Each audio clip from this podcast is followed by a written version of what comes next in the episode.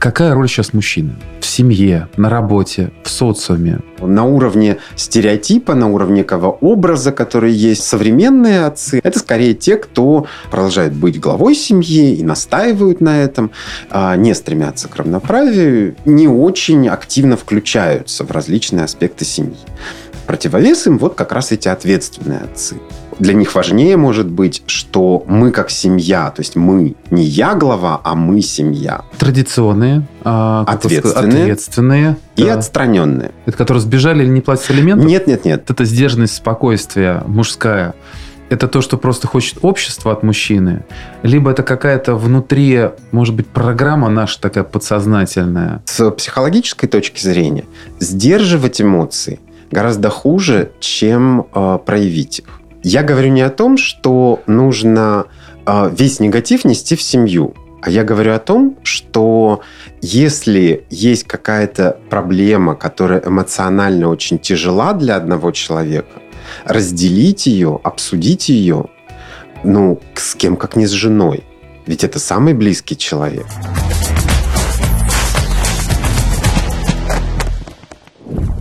Привет, друзья! Это подкаст «Осознанное родительство. Отцы и дети». Он создан компанией «Магнит» совместно с психологами Московского государственного университета и Психологического института Российской академии образования в рамках проекта «За пределами работы». Я Алексей Чагадаев, папа двоих детей, председатель Совета отцов города Москвы. Представляю вам нашего нового гостя. Доктор психологических наук, доцент, старший научный сотрудник лаборатории психологии детства и цифровой социализации Психологического института Российской академии образования. Сотрудник кафедры психологии образования и педагогики МГУ Дмитрий Сергеевич Корниенко. Дмитрий, здравствуйте. Здравствуйте. Хочу с вами начать диалог не просто про отцовство, а даже, наверное, про мужчин. И поэтому давайте поразвенчиваем мифы. Попробуем. Дмитрий, вопрос такой. Все-таки какая роль сейчас мужчины? Отца, в семье, на работе, в социуме? В семье сохраняется как так называемая традиционная роль отца, так и возникают новые варианты семейной роли, которые предполагают большее участие отца в семье, но и другие варианты, которые предполагают и большее отстранение от семьи, когда все перекладывается на... Вся ответственность за семью и за воспитание детей перекладывается на жену. В интернете забил тут на днях посмотреть образ отца усредненный. И мне выдал такой ответ. Видимо, искусственный интеллект видит у нас отца в России таким образом. Александр, 38 лет, житель города, состоит в браке, имеет одного ребенка, водитель, считает себя счастливым человеком. Это как-то характеризует отцовство в нашей стране? Учитывая, что это какие-то обобщенные данные, то это как в той шутке про среднюю температуру по больнице. Да? То есть, потому что различий между отцами будет гораздо больше внутри одной группы. Мужчина впервые может стать отцом в 20 лет, а может в 50 лет. И это будут абсолютно два разных человека. По своему социальному статусу, экономическому статусу, жизненному опыту, отношению к детям, к людям, профессии и так далее. И здесь мы будем наблюдать очень много различий. Поэтому вот этот условный Александр не попадет в эту группу, потому что, скорее всего, более молодой человек может иметь более простую профессию или в 20 лет еще ее не иметь, а учиться. Человек, которому 50 лет, может находиться на вершине своей карьерной лестницы. И, соответственно, все остальные характеристики будут другие. Дмитрий, вы сказали, что образ очень такой все-таки обобщенный. Исследований как таковых больших не было. Непонятно, да, вот что такое отцовство. Но при этом часто звучит фраза «традиционное отцовство», «традиции мужчин».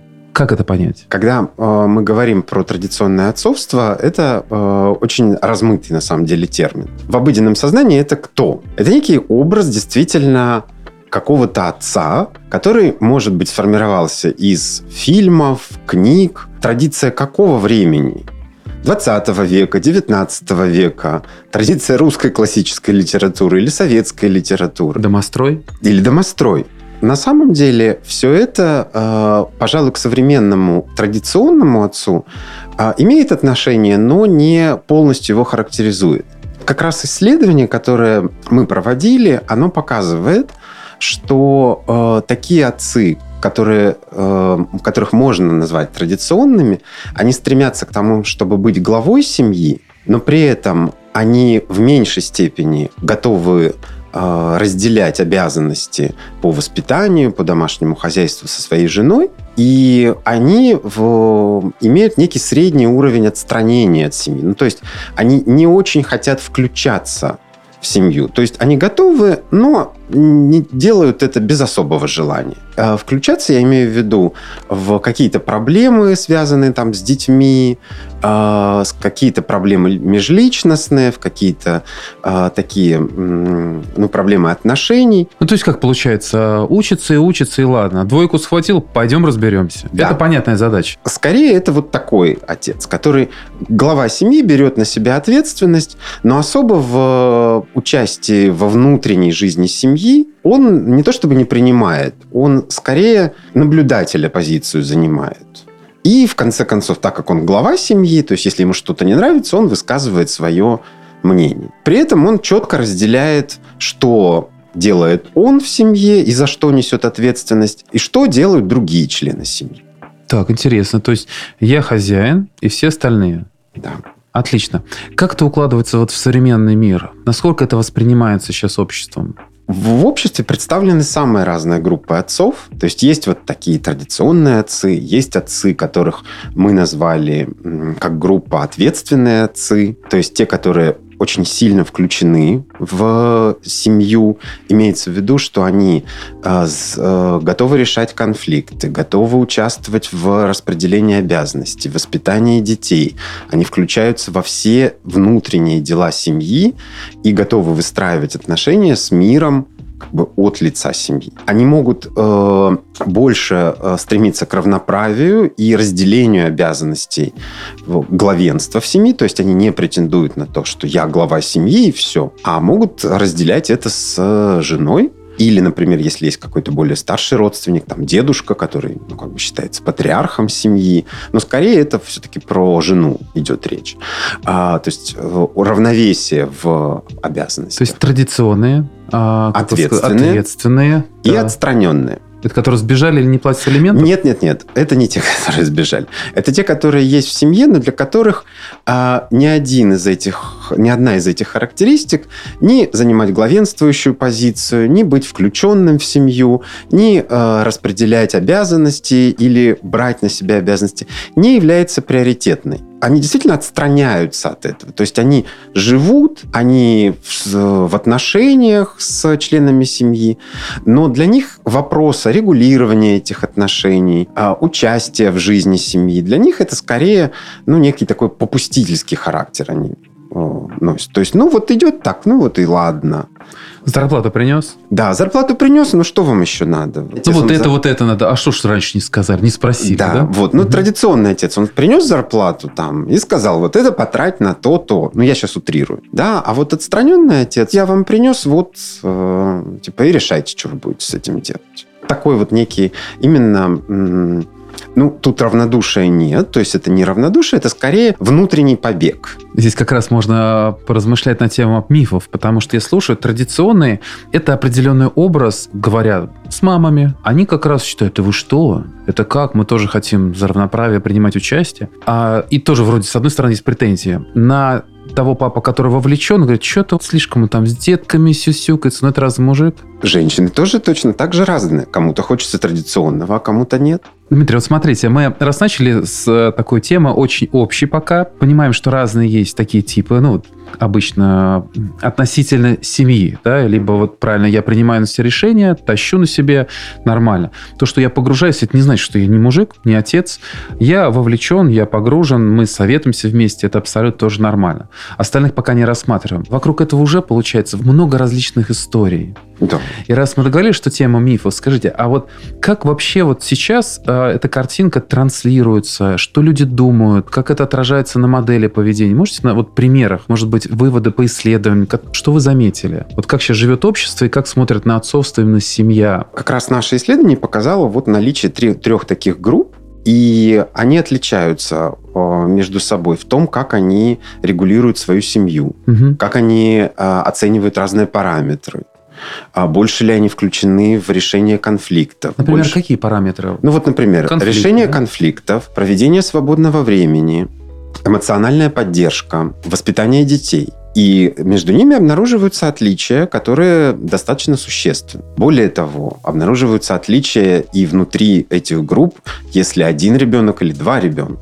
Ух ты, интересно. В основном отличие связано с тем, что большее количество детей приводит к тому, что тем более мужчине очень трудно распределить между ними время, между этими детьми, и проводить время с каждым ребенком. И, соответственно, его отношения не то чтобы они не ухудшаются ни в коем случае, да, они становятся, скажем так, недостаточно представлены.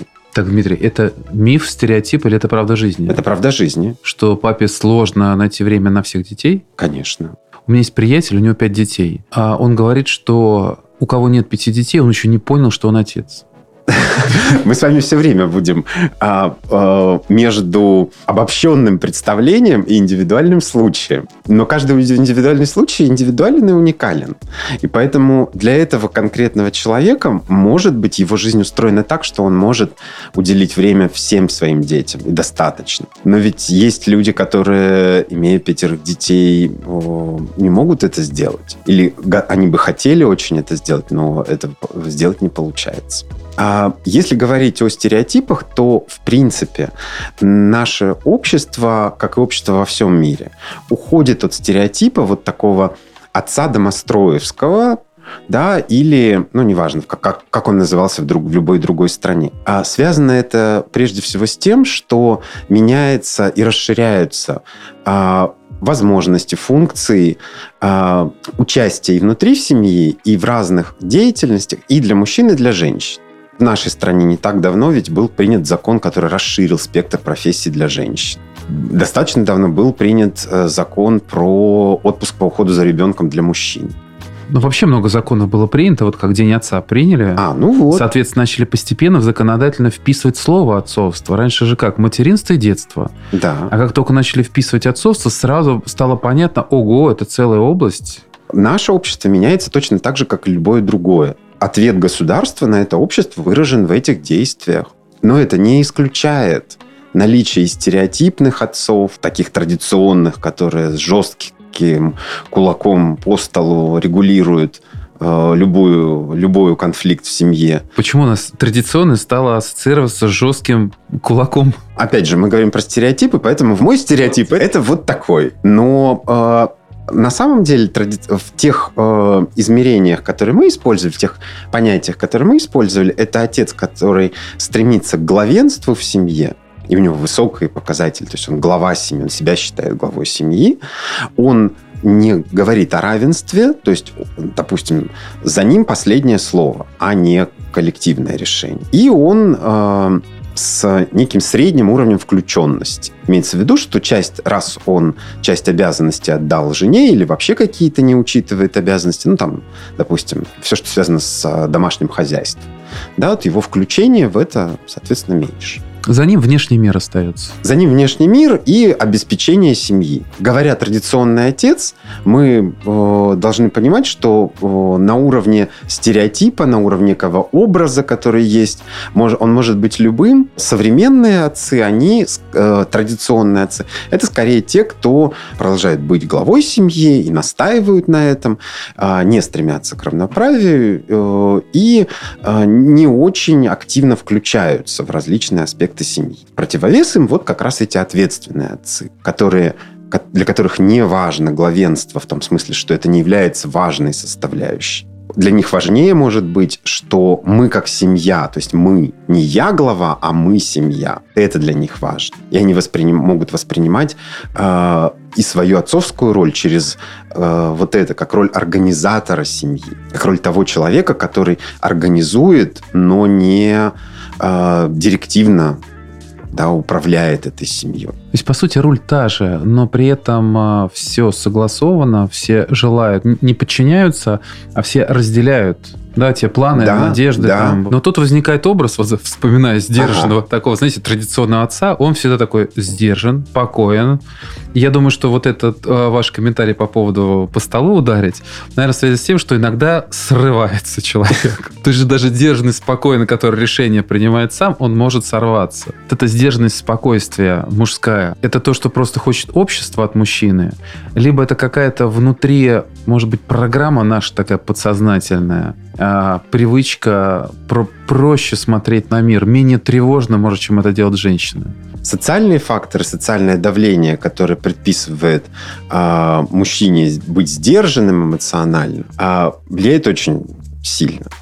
Воспитание, стереотипы в воспитании, что мальчик, ты не должен плакать. Хотя сейчас уже этот стереотип уходит чаще всего. Да? Не в том смысле, что мальчику прям реви, когда хочешь, а скорее разрешают проявлять эмоции. Но с психологической точки зрения сдерживать эмоции гораздо хуже, чем проявить их. Именно для психологического здоровья человека. Можно привести образ пружины, которая сжимается. И что потом произойдет с металлом? Он резко разожмется. Да, он резко разожмется. И еще ударит кого-нибудь. Да, и он может ударить себя, окружающих. Поэтому проявление эмоций ведь очень важно. Кстати, и для мужчин, и для женщин, и для детей. Позволять себе проявлять эмоции в безопасной ситуации, в семье, вот это то, что чему, пожалуй, должен традиционный отец учиться у ответственного отца. Учиться у ответственного отца. Да. То есть проявлять заботу, любовь, интерес, общение, выносить свои негативные эмоции тоже в семью. Не для того, чтобы показать и напугать их всех этими негативными, а для того, чтобы в безопасной обстановке можно было бы их отреагировать, можно было бы их проявить. Я говорю не о том, что нужно весь негатив нести в семью, а я говорю о том, что если есть какая-то проблема, которая эмоционально очень тяжела для одного человека, разделить ее, обсудить ее, с кем, как не с женой. Ведь это самый близкий человек.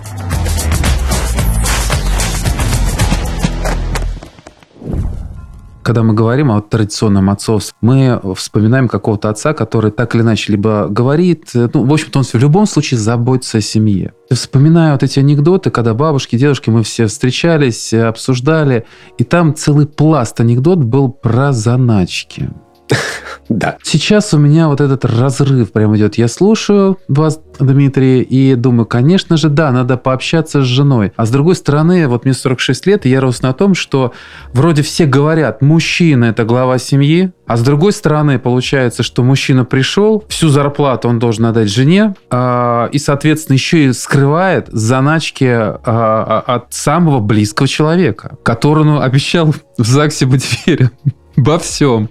И честен. Не только ведь на этом выросли. И потом эти анекдоты отражают какую-то одну сторону стереотипа или какой-то отдельный стереотип. Я думаю, это недоверие все-таки. И доверие в том числе здесь нельзя обвинять и мужчин, и женщин. Нет, конечно. Потому что это, в моем понимании, вина обоих. Не договорились, где-то надавили друг на друга, перестали общаться. Я понимаю, сейчас даже обсуждать это как-то странно. Хотя наверняка кто-то до сих пор заначки делает. Запросто. Я же вам говорил уже, что договариваться, обсуждать. Ведь речь нам в том числе для этого и дана, чтобы договариваться. А мужчины, вы говорили, они свое поведение выстраивают по-разному даже от количества детей. Помимо того, что время хватает или не хватает, как отличается их поведение, их образ, сценарий жизни? Один ребенок, допустим, или двое? Один из таких ключевых показателей, который оказался различным, это удовлетворенность отношениями с ребенком. и причем как со стороны отцов, так и со стороны детей. А второе – это эмоциональная близость. То есть и отцы, и дети оценивают, что этот параметр ниже, чем им бы хотелось. Этот параметр ниже, чем в семьях, где один ребенок. То есть, получается, семьи с одним ребенком более какие-то устойчивые, там больше любви, заботы? Объективно, например, времени на одного ребенка можно уделить больше, поэтому, может быть, они отвечают именно так, что я и удовлетворен отношениями с ребенком больше. Я почему-то верю в то, что один ребенок – это шанс, очень большой шанс, это разбалованного ребенка вырастить. Все-таки, когда двое-трое, это... Стереотипы о воспитании, поговорим об этом. Да, именно про отцовство. Я вот как раз и думаю, что хорошо, у меня двое, но лучше будет еще трое. Они друг другу как-то будут помогать, что-то совместно делать. И, соответственно, выходя в будущую, во взрослую жизнь, будут хотя бы понимать, что такое семья. Так ли это?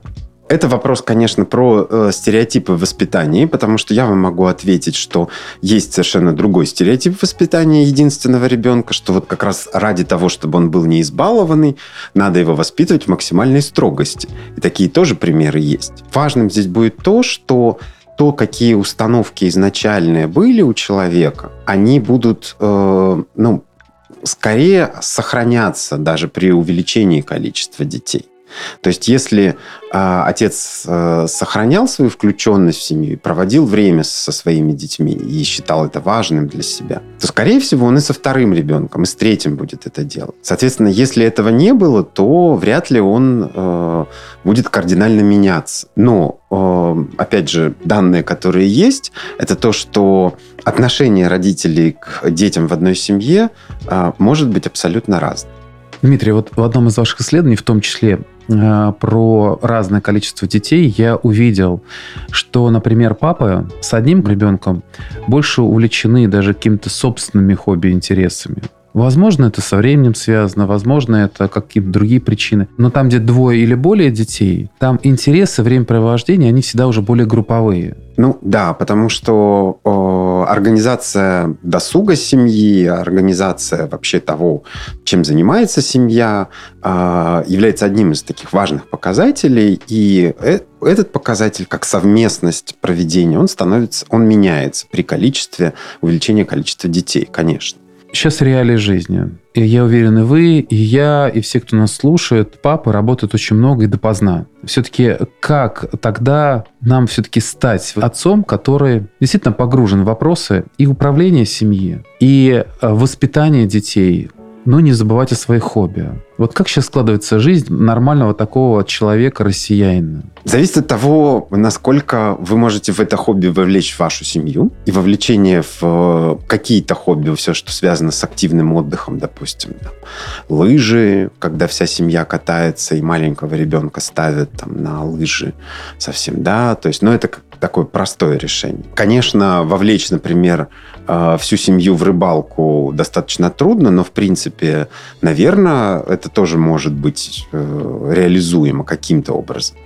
Но ведь хобби зачастую используются не для того, чтобы вовлечь в семью, а для того, чтобы получить собственное персональное время. Немножко эгоизма мне папе тоже не помешает. Да, и немножко эгоизма папе тоже не помешает. Вопрос о том, как распределять время, это вопрос, который стоит перед современным человеком очень остро. Независимо от того, является он отцом или не является.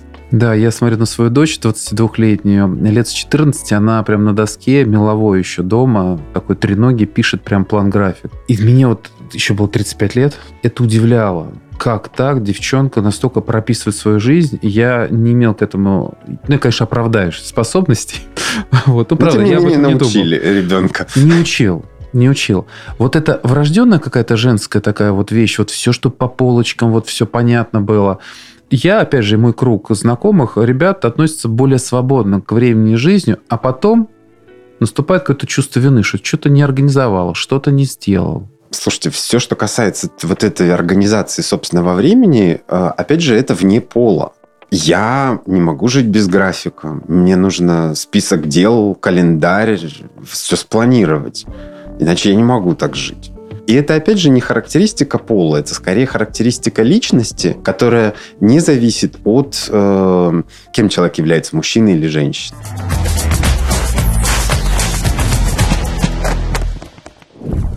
Мы обсуждаем сейчас разные типы, разные роли, разные подходы. Понимаем, что как ни крути, очень много как раз мифов и стереотипов вокруг мужчин, а их наверняка столько же, как и вокруг женщин. Конечно. Поэтому, раз у нас был День матери, сейчас День отца, надо, наверное, говорить о том, как что нам... есть на самом деле. Точно. Да? И вот есть хобби, есть семья, есть работа. То есть все равно эти вещи, с которыми мы должны жить и научиться этим жить. Вот, Дмитрий, у меня вопрос к вам. А как это все уравновесить, чтобы каждому ребенку... Потому что я соглашусь. А когда много детей, хочется, чтобы действительно каждый ребенок рос в любви. Да, по-разному отношения, это правда жизни. Но говорят баланс. Это вот как? Это что такое? Если вы про то, что называется баланс работа и жизнь, личная жизнь, то это проблема, конечно, которая уже давно была поднята и обсуждается.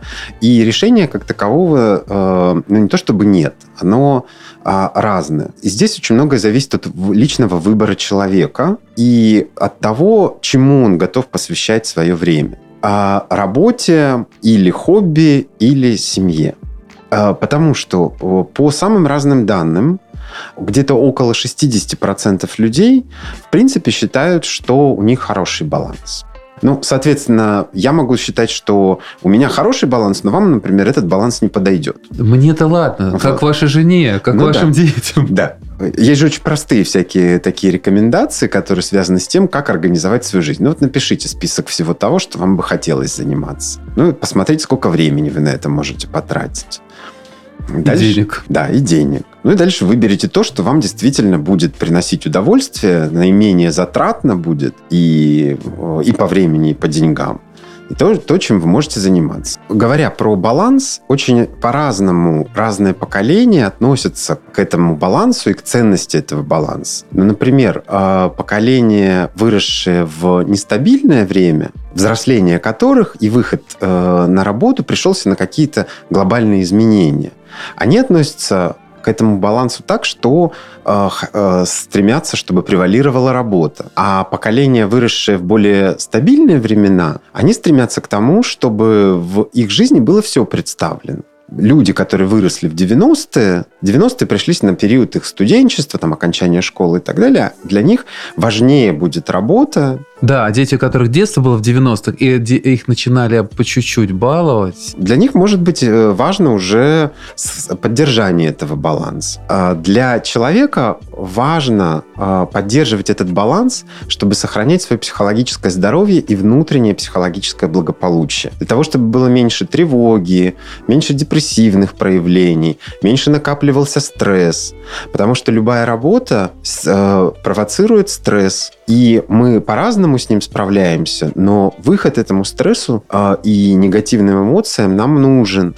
И он может быть сделан и через хобби, и через взаимодействие с семьей, с друзьями. Вот этот баланс нужен не просто так. Он нужен для того, чтобы мы могли и нормально функционировать, и сохранять свое ментальное здоровье. Друзья, у нас в стране принят День отца. И принят он в том числе для того, чтобы мы, отцы, все-таки помнили о нашей роли, помнили, что очень много всевозможной информации, которая нас льется, спрашивает, изучайте, смотрите, помогайте своей семье, поддерживайте, собственно говоря, проявляйте все эмоции, не стесняйтесь даже негодования, может быть, какого-то злости.